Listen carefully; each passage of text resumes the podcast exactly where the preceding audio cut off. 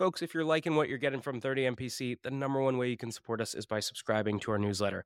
Every week, you only get two emails. On Monday, you get a content roll up of everything that dropped last week. And on Fridays, I pick one topic and I personally write a deep dive on things like how to cold call, how to run a discovery call, or even how to hire an AE. So if you're liking what you're getting here, take two seconds, go to the show notes. You'll see a button to subscribe to our newsletter, or you can go to 30mpc.com backslash newsletter and do it there. We'll catch you soon. Cheers.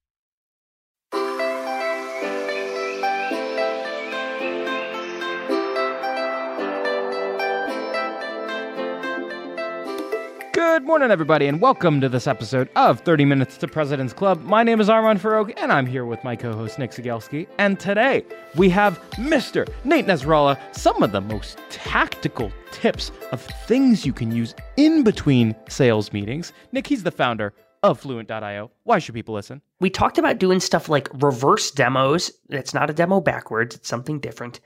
Starting meetings with executives five minutes late and then using trigger phrases with your customers to help you win some more deals and accelerate your pipeline.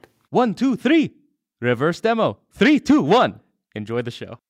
Today's tip to optimize your sales day is brought to you by Boomerang. If you get an email and the action required on that email is going to take you less than two minutes to do, do it on the spot. It's not worth adding it to your to do list, having to look at the item, remember what you need to do. That's going to take you more than two minutes anyway. So do it on the spot, get it off your plate. Now, we documented our best templates and tips to help you optimize your sales day with our friends at Boomerang, and you can get that documentation for free at the link in the show notes.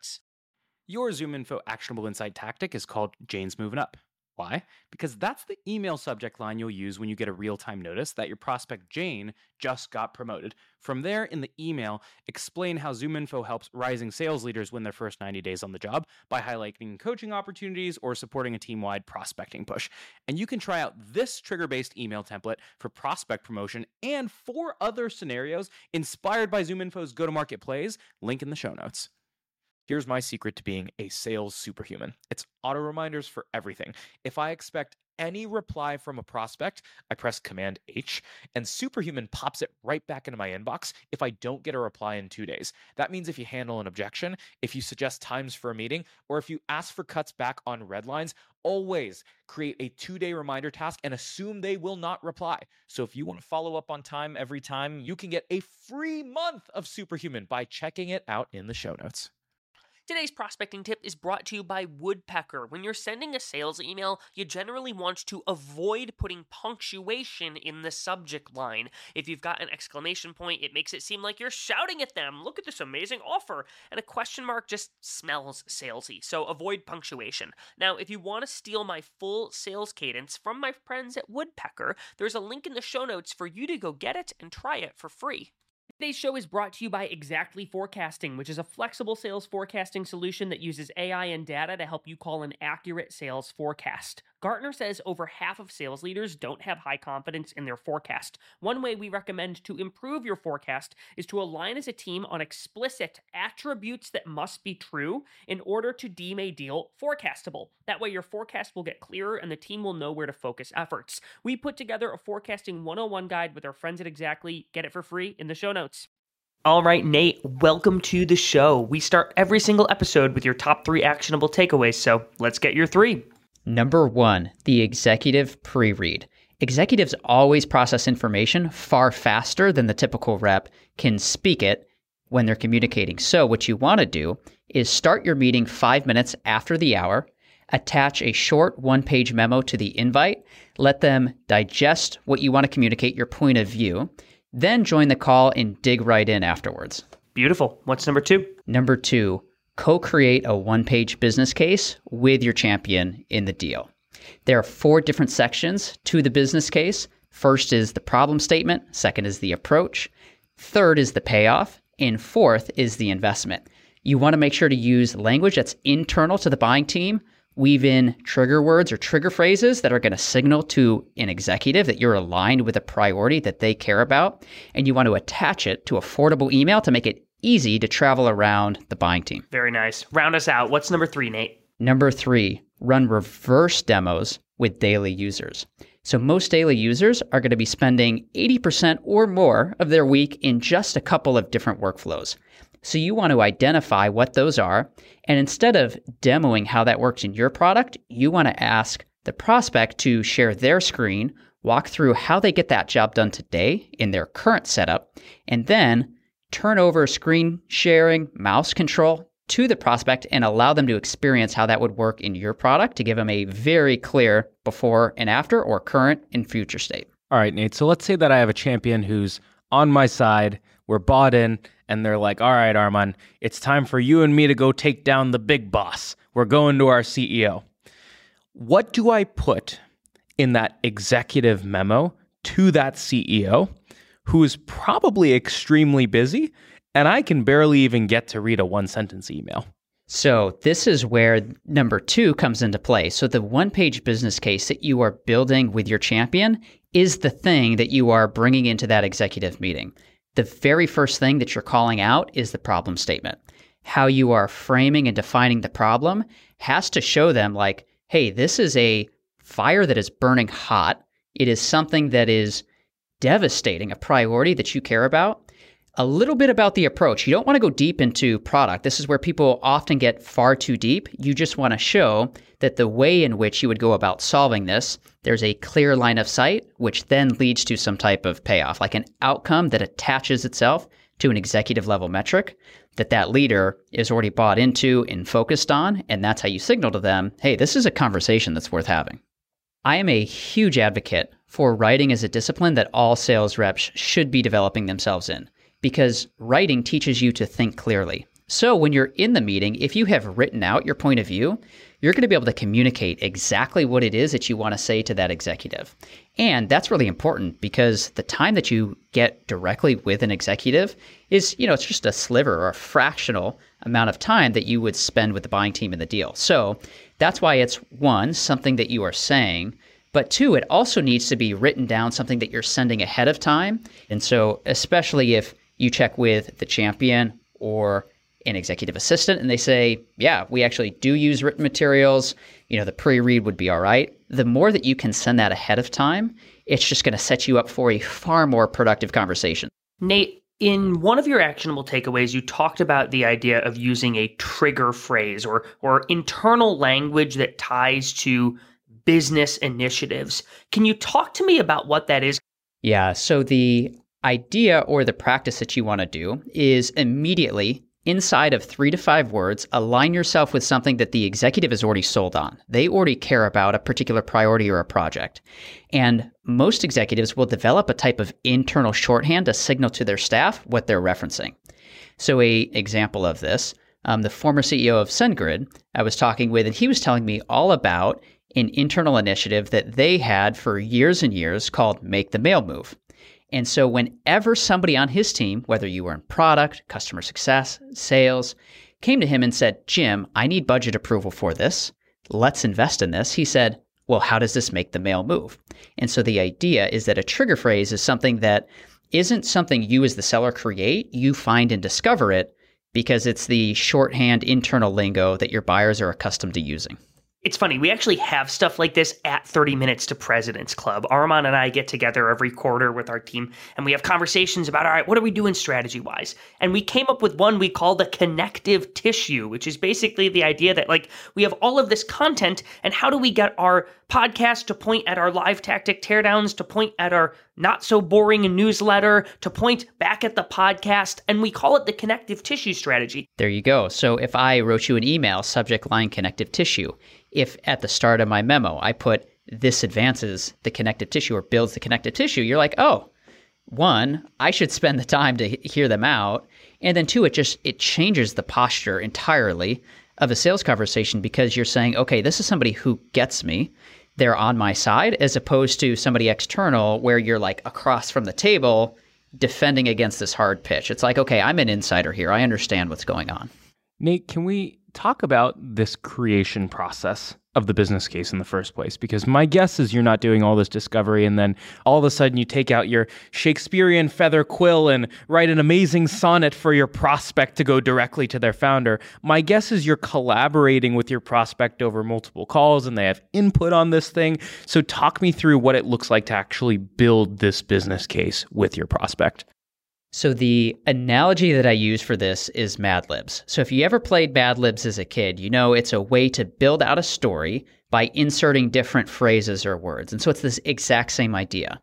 So you're starting with a framework. So we talked about the sections earlier. Inside of each of those sections, problem statement, for example, happy to go deeper on this, but you can have a framework for how you define and write out a problem statement. So as you're going through discovery, call to call, you're asking questions to help you fill in the gaps, or as Mad Libs, as the analogy would hold, to build out the storyline, using the words and the language of your buyer to fill it in, sharing it out after every call, asking for feedback, doing it in some type of shared space so that it's, it's collaborative. And it builds from the very first conversation that you have all the way throughout the sales cycle. So, Nate, other pieces in this business case, you've got the approach, the payoff, the investment. Can you talk to me about when you're messaging what the approach looks like, are you doing a similar Mad Libs philosophy? You said I'm not supposed to go too deep with that, but like, how are you actually explaining how you help with said problem? So the idea is that you shouldn't go too deep into the specific features that are unique to your product. The reason is that you first want to build a logical case for the right way to go about it.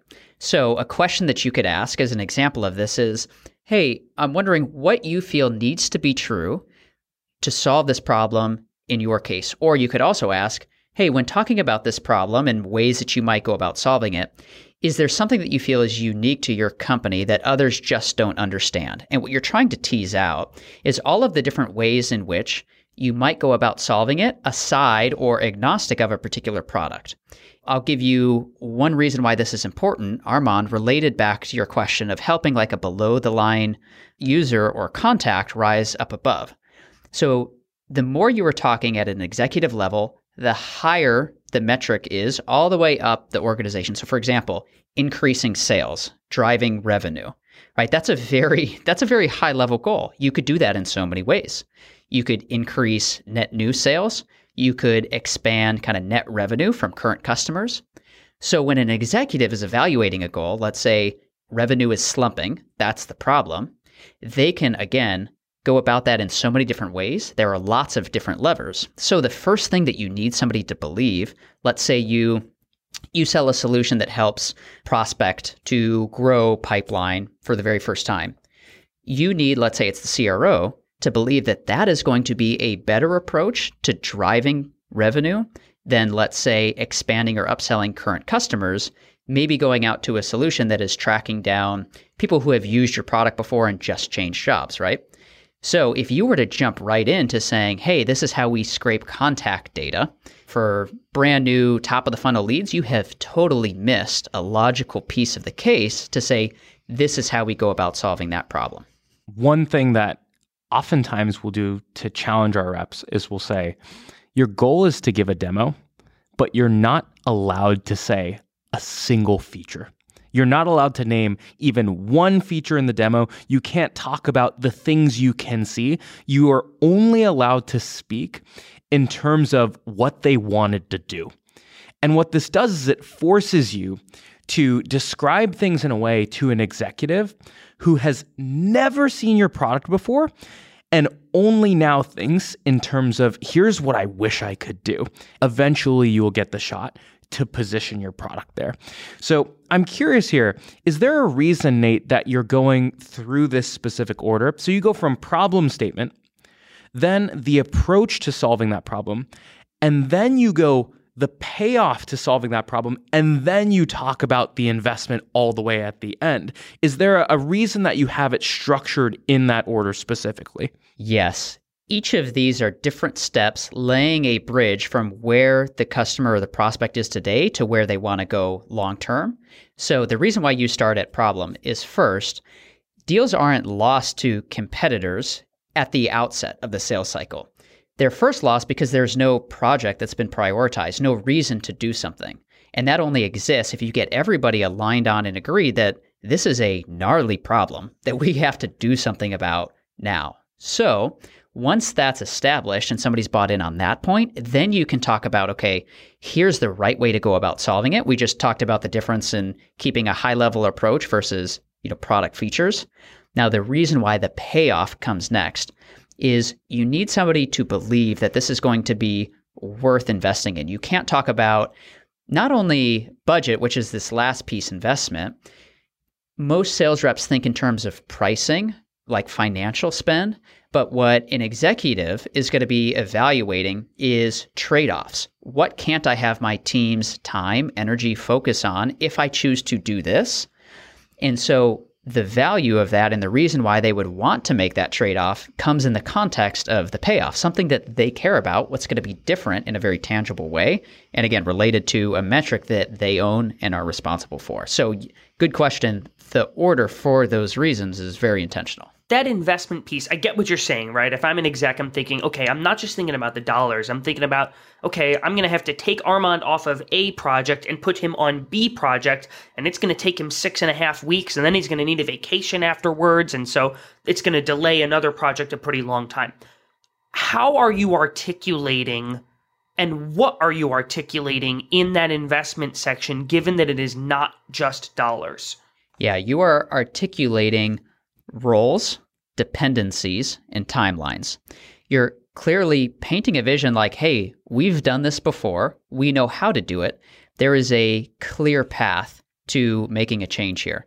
Because if somebody emotionally, logically, they're bought into it, but they don't believe that risk is minimal because there's a straight line to getting to that outcome, then they're going to back off and they're going to back away from the deal. So, under the investment part, you're talking about specific names, owners, what are the dependencies for success? Like, what are the things that they must do or dedicate time to? And then by what time? Like, when does this start? So that this can then very easily slide into the context of all of the other things that they're thinking about that they have in flight. So, Nate, let's say that I've artfully articulated the problem statement. I've explained what our approach is. I've said, hey, this is how much it's going to pay off, and here's what you can expect for the investment. And now this executive jumps on the call. You talked about this being able to help you really nail those first couple minutes of the call. My guess is you don't start the call saying, hey, you read the doc. What'd you think? So once they've gotten on that call after reading that pre read, how do you kick off the call, assuming that they have the context from that document? Yeah, so the first thing that you can do is confirm and say something like, Hey, I don't imagine I'm the only meeting on your calendar today. Did you have a chance to scan any bit of the document? And if so, maybe a helpful starting place would be understanding to what extent any piece of this resonated with you. If not, we could step back and I'm happy to detail it. Right. So, to your point, sometimes it may not work out perfectly. So, you want to start there. Now, if they did have a chance to scan it, what you want to do is open it up to them as soon as possible. And so that's where you're trying to pick out the pieces first that resonated. Do we have some common ground? Are we sharing an understanding? And you can begin to understand, like, why. And then from there, you can further unpack it what a lot of people screw up in these meetings is they assume that everything that your previous champions cared about is exactly what the executive is going to care about. So if you have a list of 10 things, you get into that big team meeting, you have a 60 minute demo with that executive, and you're like, awesome, I'm just going to show you these 10 things. But to your point earlier, Nate, I think you wrote it in your prep, which is there's a certain pace that executive thinks at. And they probably really only care about two a lot, and they might care about another two that aren't on the page, right? And so I'm curious, let's say that they're like, you know, this thing really resonates over here, but also like I have this big problem over here that you haven't even mentioned that's frankly like a much larger priority. How deep are you going into discovery there, knowing that your champion's probably expecting you to do some sort of demo at some point? You know what I mean? Mm-hmm. So, this is one of the questions that you do want to ask the executive as part of the discovery process. And discovery could be something, let's say you started lower in the organization discovery is continuing on like call four or five with the organization, right? So you still want to go all the way back and you can ask a question like, I know there are a number of different things based on my conversations with reference the champion that your team has in motion. I'm interested to know are there other projects that you feel would take priority or precedent over this particular initiative? Help me understand where this falls relative to all of the other things that you're investing in right now. Because if you start going deep all the way down without understanding where this sits on their list of things, then again, there's significant deal risk that you just have left to chance and you can't address. And so the idea is like, yeah, you may have discovered a problem this champion cares a lot about, and you may get happy years thinking, great, this executive will care about it as well. But they may say, look, I'm just going to let that fire burn. So that's what you're trying to uncover with that question. I love the phrase from Charles Chuck Mulbauer, looking for trouble, because the reality is that the trouble exists, whether you know about it or not. And so deals are won and lost not based on what's going on in the sales meeting and the conversation, it's everything in between. And so that's what you're trying to unpack and uncover is after you hang up, the executive is talking with this champion in a, you know, one-on-one or some other team meeting and they're like, "Hey, that conversation that you were having with Nick or with Nate, I get it but it's not the focus right now. Put it to the side. That's what you're trying to uncover so that you can you can do something about it. You can address that. One place that I get really worried is we get to this end of this meeting and I hear this phrase all the time where great. We liked what we saw today. Give us a second to sync internally. And so go the closed doors, and I have no idea what's happening in that conversation. I don't know who else is getting pulled into that conversation. Is there anything that you're doing to ensure that that conversation goes well once this meeting is done? Yeah. So, one of the questions or the phrases that I like to use is Hey, it seems like things have been going pretty smoothly, that based on the conversation, you're excited, or this is at least worth continuing the conversation on. I'm wondering if there is anybody who might be willing to disagree with us, and maybe we could have a conversation with them about this. And so, again, looking for trouble, what you're trying to do is invite and welcome a follow up conversation, not around what they're expecting, which is like, let's keep the deal moving, but you're actually saying, could there be a way that we try to derail this? And I'll often include a phrase or some context there, which is what we do with my team planning internally, which is a pre-mortem. Like whenever we feel like we are cruising into a decision, we try to look for all of the reasons why this might be bad and go off the rails. And so I might add something like, hey, we have a rule with my own team. Whenever we're feeling optimistic about a project, we can't make a decision unless somebody does disagree with us and we found reasons why it may not work. And most people they're kind of like, yeah, all right. Nate, I want to go all the way back to something you talked about in your top three actionable takeaways, which was the idea of the reverse demo. And I have to imagine we have some listeners who are like, wait, what is that? Does that mean I demo my demo backwards? Do I do it with an Uno card in my my pocket? Can you talk me through? You get on the meeting, you're supposed to be showing a demo to a, a functional user what are you doing in advance of that meeting or what are you doing in the beginning of the meeting to be like, hey, this is going to be a little bit different than what you're normally used to?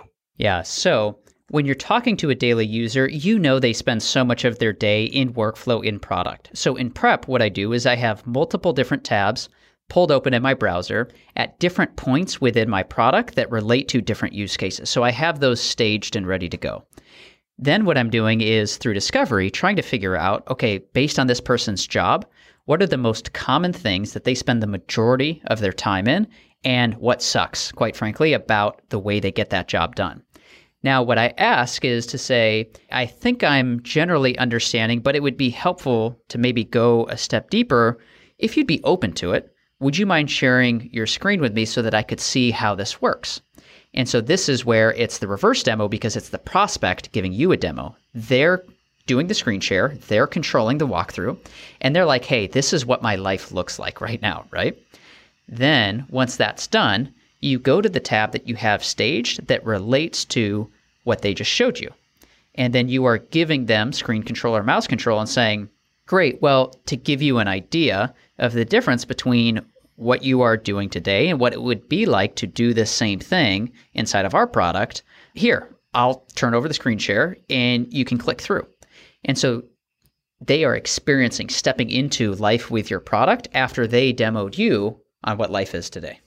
I love this one. When I learned it for the first time, I was selling like this ERP accounting software to law firms, and I would have all of these different like accounting AP specialists who were extremely process oriented and fixated on this is how I do my job today. And they were terrified that this new software was going to not enable them to process a bill. And I'm like, set that aside. What we would do is we would get on the demo and say, like, and they would be asking a bunch of questions about, well, can it do this? Can it do this? And I would say, I'm going to show you that actually other folks have found it really helpful if they show me what they have to do. And then what I'll do is because I know exactly the steps you need to take I can show you exactly how that gets done in our software. And people eat that up because one you're you're actually signaling I really really care about your individual experience. It's the best discovery. Like you know they say a picture is worth a thousand words. Think about an actual demo from your prospect. You want to talk about uncovering pain. They'll be like oh yeah and by the way this button does doesn't work. And then it's amazing. It's really, really cool. But what do you do? Sometimes I ran into this. Like, I would then say, all right, take control of my screen. And the prospect just couldn't figure out my software. And it was supposed to be easy, but like, I don't know. It'd be this this person who just was not tech competent. Like, what do you do if they're actually struggling on the reverse demo? Well, and this is where you use a bit of some judgment, right? You got to make a call based on like the perceived, maybe it's a strong word, but competency of this person, right? And because they are doing the demo first, you are seeing are they using their mouse for everything or are they using hotkeys on their keyboard, right? You're going to get a good read on how proficient they will be and then marry that with the complexity of your own product. Right? This won't be a slam dunk for every person. Maybe you walk them through it once so that they see it and then you turn over the control to them so that they can do it. So you'll have to adapt it a little bit, but those would be the two two ways to get a read on the situation. Nate, I feel like you probably have an answer for this one just because you're the master of having materials when you're not necessarily in front of a customer. What do I do when customers, after this reverse demo or the forward demo, whatever kind of demo, they're like, hey, can I get a sandbox? Or could you send me like some, you know, a pitch deck overview with some screenshots of your product? And now I'm worried about them like bastardizing what my product does and trying to do a PowerPoint demo to their executive team. How do you control that narrative around your product? So I would start by saying it seems like there's something that I haven't yet gotten to cover with you that you're trying to figure out or understand a little bit deeper. Is there anything maybe specific that you're trying to test for or trying to experience a little bit more? And so the idea is that it could be okay to give them a sandbox, but you need to know exactly what it is that they're trying to dig into because if you just let them loose with a untime box trial, unfettered product access, it's like Pandora's box. so many different things can come out of that. So what you want to do is contain it to a very specific question that they're trying to prove out and they just haven't had the information for.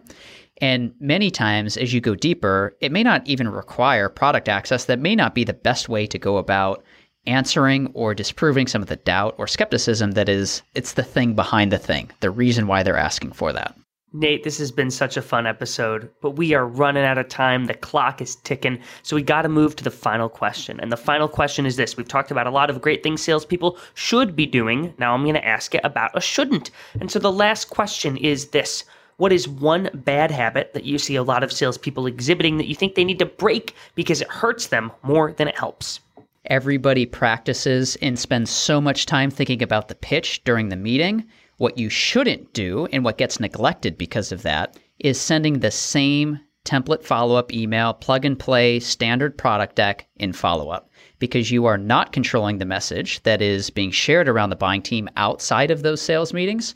So, no more link stacking, sending a bunch of case studies, all stacked and bullet pointed. It needs to be unique or different for each account. If it wouldn't be weird, totally weird, to send this follow up email for this account to another account, then you shouldn't send it. Don't send that email. Great episode, Nate. Thank you. Everybody, stick around for a 60 second recap coming up soon. Otter AI's Autopilot for Sales gives you the freedom to sell on your discovery calls by taking notes for you. One of the best ways to deepen your discovery is to ask your prospect about the impetus behind their goals. So when a prospect tells me they want to advertise on more sales podcasts, I'll say, well, it's not every day that you wake up and decide you want to sponsor a podcast. What's causing you to even explore this in the first place? Now, we put together the ultimate discovery checklist with our friends at Otter AI, which you can get for free at the link in the show notes. This week's actionable prospecting tactic is from 6sense, who shows you the prospects who are most likely to buy so you can get more meetings with fewer activities. Personalizing cold emails requires you to only change the first paragraph in a trigger template. All you have to do is tie the research to the problem you solve in paragraph one, and then switch that out while you leave paragraphs two and three, your solution and call to action, exactly the same. And so we are giving you six of these trigger templates with our partners at 6sense. The link is in the show notes. Today's tactic to triple your connect rate is brought to you by RocketReach, who provides data that lets you reach out to the right person at the right account at the right time. Every time you're reaching out to an account, pull down the contacts. Again, yes, I know it sucks, but the average tech tenure is two years, which means 50% of the workforce turns over every year. So look up the account, pull anyone who was hired, and scratch anyone who was left. And one way you can pull verified and accurate data is with RocketReach. So if you like this, check out their toolkit on eight ways to triple your cold call connects in the show notes. Your top four takeaways from this episode with Nate Nasralla include number one, start your meeting or send your calendar invite five minutes late and send a pre read business case memo to the key executive who's joining that call. Number two, that business case should not be created in a silo. It should be mad libbed. In other words, you write out the fill in the blank sentences that describe the problem, the approach, etc., and have your prospect fill in the blanks. Number three, in that case, use their nomenclature. In other words, the trigger phrase, the thing that they call their key initiative internally to catch the eye of that executive. And then lastly, number four, when you're actually ready to demo this thing, you should do the reverse demo. Have them walk you through their process and then have them take your screen control and demo your product. Alrighty, Nick, how can people help us out here? Well, on this episode, we talked about the connective tissue strategy where we say, hey, if people listen to the podcast, they may enjoy our monthly, not so boring newsletter where Armand and I share all of the best stuff that we learn on these podcast interviews in a nice, digestible email for your consumption. So if you want to go in the show notes and help us out with our connective tissue strategy, you can get access to our 30 MPC newsletter there. Thanks for listening. We'll see you next week on the show.